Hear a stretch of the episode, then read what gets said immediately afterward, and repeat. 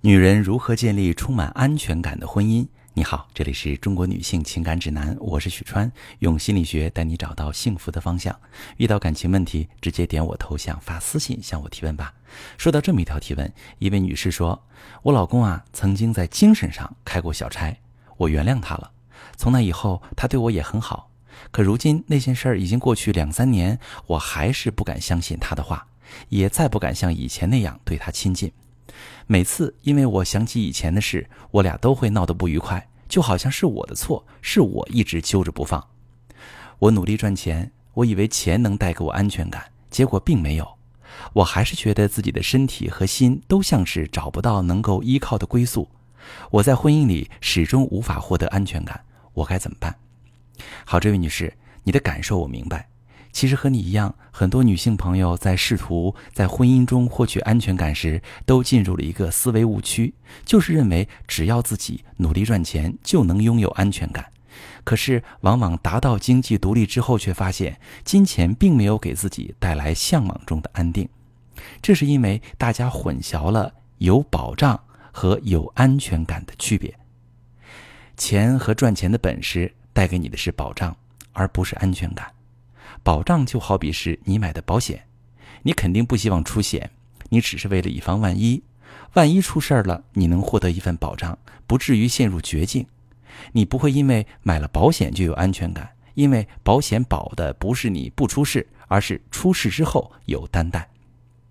而你真正需要的是不出事，你真正需要的是家庭安稳幸福，你和老公彼此依恋。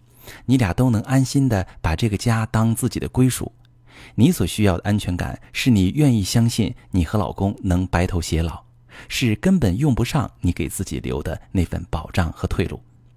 实际上，在任何情况下，安全感都不是天然就有的，安全感是通过人的行动建立起来的。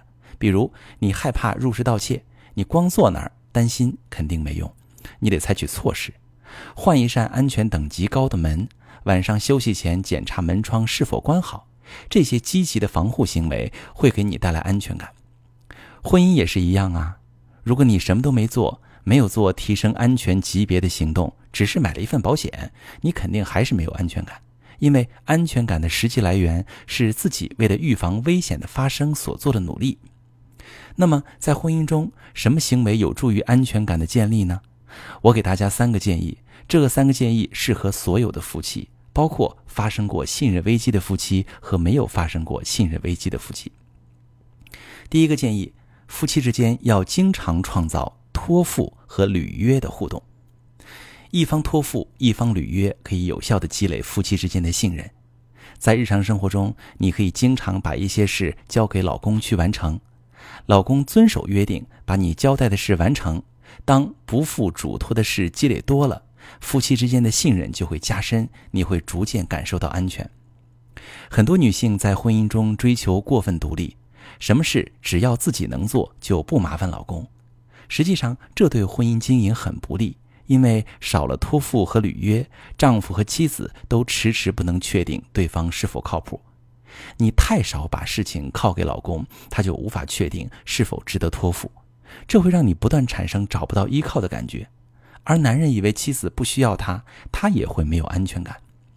尤其是你的情况还要更复杂一些，你之前受过伤，老公有过精神背叛的行为，这容易让你下意识的不依赖老公。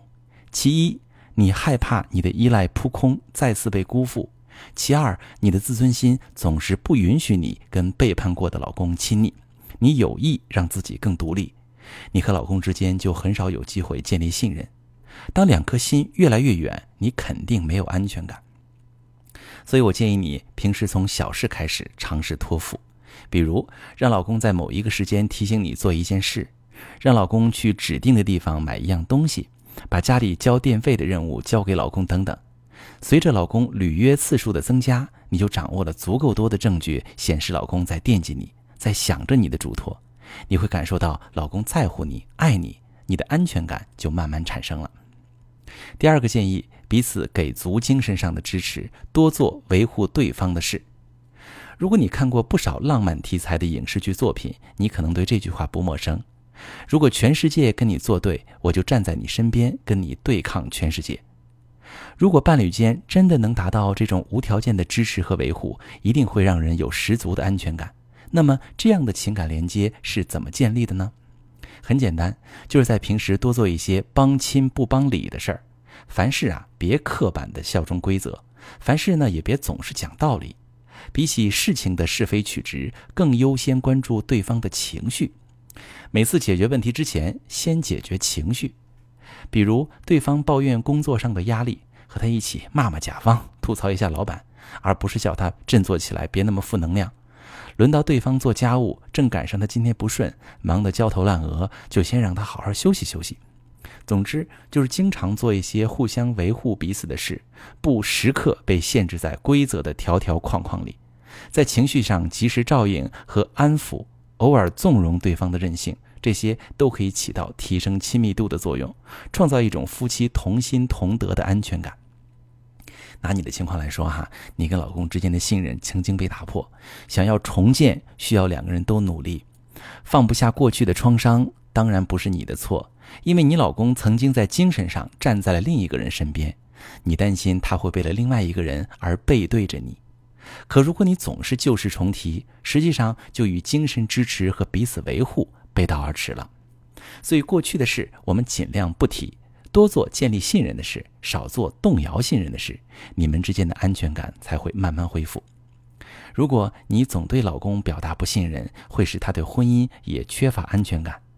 当一个人觉得自己很努力，还是获得不了伴侣的信任，他很容易在婚姻中没有归属，久而久之，不再用心维护夫妻关系，甚至会再一次犯错。给你的第三个建议呢，是要重视夫妻共同利益，重视家庭利益。当面临一项家庭决策时，你是会优先考虑自己的利益，还是会优先考虑家庭利益呢？在幸福稳定的婚姻家庭中，只要一件事符合夫妻共同利益，丈夫或妻子会甘愿做出一些让步，而不是各自为政。如果夫妻中的一方或双方事事都以自己的利益为最重要，为了自己的利益，甚至可以牺牲家庭利益，这样的夫妻在婚姻中就不会有安全感。比如，你一心扑在工作上，赚了不少钱，让自己有了保障，但是你还是没有安全感，因为你对你的婚姻不确定。这份不确定来自于老公平时需要你分出一些精力照顾夫妻互动时，你拒绝了，你把老公的需求放在了最后的位置。当你这么做时，你自己首先就没有安全感了，因为你知道自己没有为家庭而努力。人在哪方面努力了，在哪方面就会有安全感。没投入精力的，肯定心里没谱。所以，除了给自己保障，也不能忽视对方。鸡蛋无论全部放在哪一个篮子里都危险，精力全部放在工作中或全部放在家庭中都不安全。无论你还是你老公，如果双方都把自己的时间和精力匀一部分用在家庭上，用在夫妻互动上，让家像个家。让家有生活气息，而不是像两个各自为自己的利益而奋斗的合住人，你们才能积累起安全感和归属感。想要得到依靠跟归宿，首先你不能禁止自己成为对方的依靠和归宿。夫妻之间的感受都是镜像的。当你觉得身心无处安放时，你老公其实也有一样的苦恼。如果从现在开始，你尝试一点点按照这三个建议建立和老公之间的信任，你的安全感就会提升，你老公的安全感就会提升，你婚姻的稳定性就会提升。希望能帮到你。我是许川。如果你正在经历感情问题、婚姻危机，可以点我的头像，把你的问题发私信告诉我，我来帮你解决。